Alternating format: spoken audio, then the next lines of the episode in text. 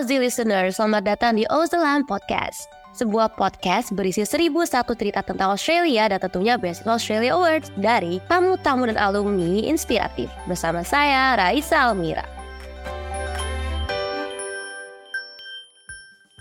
Di episode podcast hari ini, kita akan membahas mengenai why study in Australia atau kenapa sih harus belajar di Australia kita akan mendengarkan dari tamu kita hari ini kenapa Australia dipilih sebagai destinasi studi dan manfaat apa aja sih dari mengenyam pendidikan di sini. Nah, podcast ini spesial nih karena ini merupakan bagian tema serial podcast Why Australia atau Kenapa Australia di mana akan ada rangkaian pembahasan seru terutama seputar informasi pendidikan di Australia. Ikutin terus ya teman-teman. Baik Ozzy listener, sebelum kita ngobrol lebih lanjut, kita sapa dulu yuk tamu kita hari ini. Halo Dava, silakan memperkenalkan diri ya. Hai, selamat siang, sore, malam, pagi, itu siapa pun yang sedang mendengarkan. Terima kasih Australia World sudah mengundang aku. It's an honor for me to be able to share my experience. Boleh dong, Dapa, bisa introducing yourself. Kamu nih lagi kerja di mana, alumni mana, dan what did you take for your course when you were studying here? Aku ini lulusan University of Melbourne tahun 2020, kuliah dari 2017, uh, ambil Bachelor of Commerce di bidang finance accounting. Sekarang sedang bekerja sebagai aktor di perfilman Indonesia. Oh, that's so great. Oke, kita langsung aja ya Dava untuk list pertanyaannya. Yang pertama, boleh nggak sih Dava ceritain kenapa kamu memilih Australia untuk your study? Kenapa Australia Uni amongst other options in this world? Jadi waktu aku baru di SMA, mengontak aku tuh masih pengen banget terus sekolah ke luar negeri. Cuman salah satu destinasi yang dekat tapi tidak jauh dan menawarkan edukasi yang holistik, holistik dalam artian edukasi itu uh, kualitasnya dijaga, secara sosial juga dijaga, dan secara kerjaan juga dijaga itu adalah Australia. Dan dengan jangka waktu kuliah kalau tidak mengambil honors ya atau skripsi itu kita bisa menyelesaikan kuliah kita hanya dengan waktu tiga tahun saja. Oh, yang eh, eh, jadi dari secara edukasi itu aku tuh di University Melbourne? Alhamdulillah bahwa itu salah satu universitas bisa dibilang terbaik di dunia salah satunya dan secara sosial itu tuh banyak organisasi orang Indonesia di Melbourne yang membantu kita pastinya pertama untuk menambahkan experience, kedua untuk menambahkan networking kita yang pastinya kepake banget buat aku sekarang di bidang kerjaan dan terakhir itu di kerjaan adalah kalau di Australia kita sebagai student itu diberikan kesempatan secara legal untuk bekerja. Lu udah kerja di mana pas di Australia?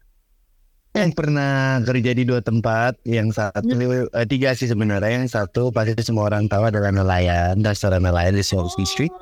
yes. Iya itu kayaknya hampir semua student Indonesia itu pasti pernah kerja di sana kedua itu di Uber Eats pernah jadi driver uh, sepeda Uber Eats waktu itu hitung-hitung uh, bakar kalori gitu ya karena cuma tidak bertahan lama karena waktu itu aku adanya pakai sepeda Ya, ya, uh, ya. Terakhir di Yo in Year uh, Yo Indonesian Fusion. I go there a lot. Ada di Franklin Street. Yes. Jadi ya yang waiter, waiter dan driver. Jadi clean dari semua ya berhubungannya ya. Iya benar karena kan kulineri adalah yang paling dekat dengan student ya. Oke, okay. tadi kamu mention uh, ada banyak networking event dan juga banyak organisasi tuh. Berarti you can say that it was a very fun experience for you kan? Bisa nggak kamu elaborate more? Gimana sih pengalaman kamu saat kamu tinggal di Australia about that particular topic? Then how fun was it to live there as a whole? Serunya adalah Melbourne, apalagi itu salah satu destinasi yang sangat livable, di mana kalau nggak salah pernah jadi beberapa kali dinobatkan sebagai most livable city di dunia kedua setelah Tokyo. Karena secara pengeluaran itu bisa terjangkau dan variatif dan secara orang itu sangat diverse di Melbourne apalagi kasus-kasus rasisme itu sangat rendah ya di sana kayak mereka sudah sangat menghargai perbedaan ras, perbedaan agama, aku aja juga orang muslim. Banget tidak kesulitan lah mencari apa masjid ya kalau mau di dan yang terakhir pastinya menyenangkannya karena banyak orang Indonesia di sana. Kalau nggak salah tuh ada sekitar data itu 30 ribu orang Indonesia di Australia di Melbourne. Melbourne. Uh, yang sudah tetap tinggal di sana atau sebagai student. I see, oke. Okay.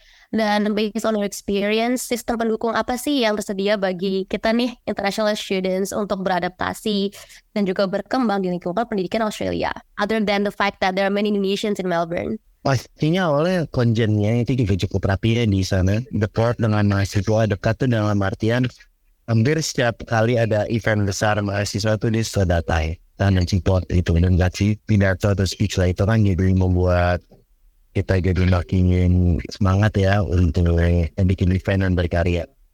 Terus sih menurut aku apa sih dari kuliahnya juga ya apalagi kuliah besar kan di Melbourne tuh banyak yeah. ada University Melbourne, RMIT, Monash, terus oh, Deakin dan lain-lain. Itu tuh sangat di support gitu loh kayak kalau kita ada sakit atau apa dari dari fee per semester kita tuh udah ada asuransi sendiri. Hmm. Terus kalau ada masalah perlindungan student itu sangat berat. Dan yang terakhir Melbourne sendiri aja sih bicara kota tuh cukup aman lah. Di public hmm. transport juga aman gitu. Malah kita harus kangen banget. Oke, okay, I see. Oke, okay, oke. Okay. On to the next question. Bisa nggak dapat cerita ini sedikit tentang komunitas yang kamu temui selama di Australia? Gimana sih pengalaman ini memperkaya kamu selama kamu tinggal di Australia?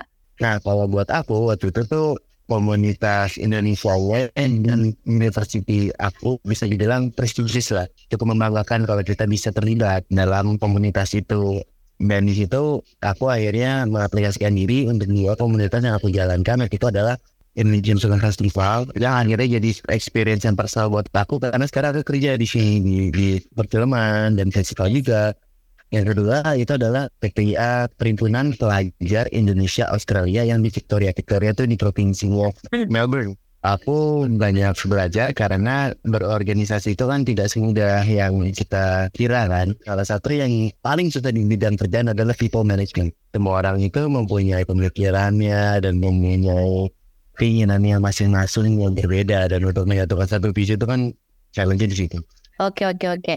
Terus Dava boleh cerita nggak nih gimana sih pengalaman study di Australia itu bisa membantu kamu bisa menggapai mimpi di profesi sekarang. Pengaruh apa sih yang paling besar yang sekiranya bisa membentuk karakter kamu dalam dunia profesional? Please share to us.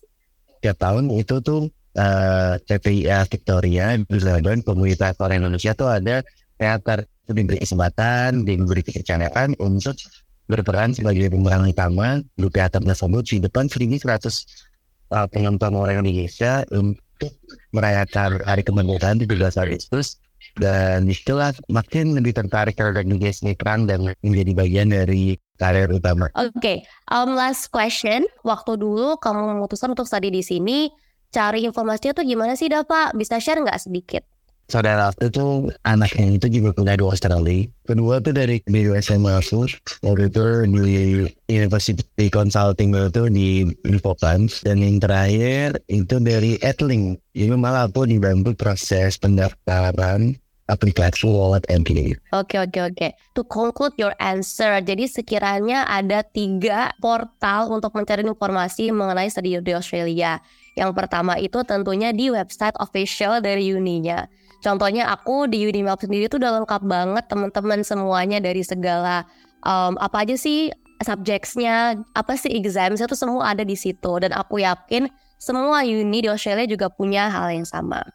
Yang kedua, kalian juga bisa cari informasi di education agents di mana pun kalian berada. Because Australia is a very popular place to study for Indonesians.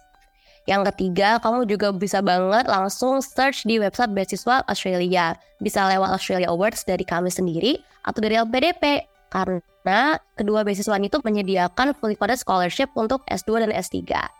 Thank you Dava for joining our podcast and thank you our audience for listening.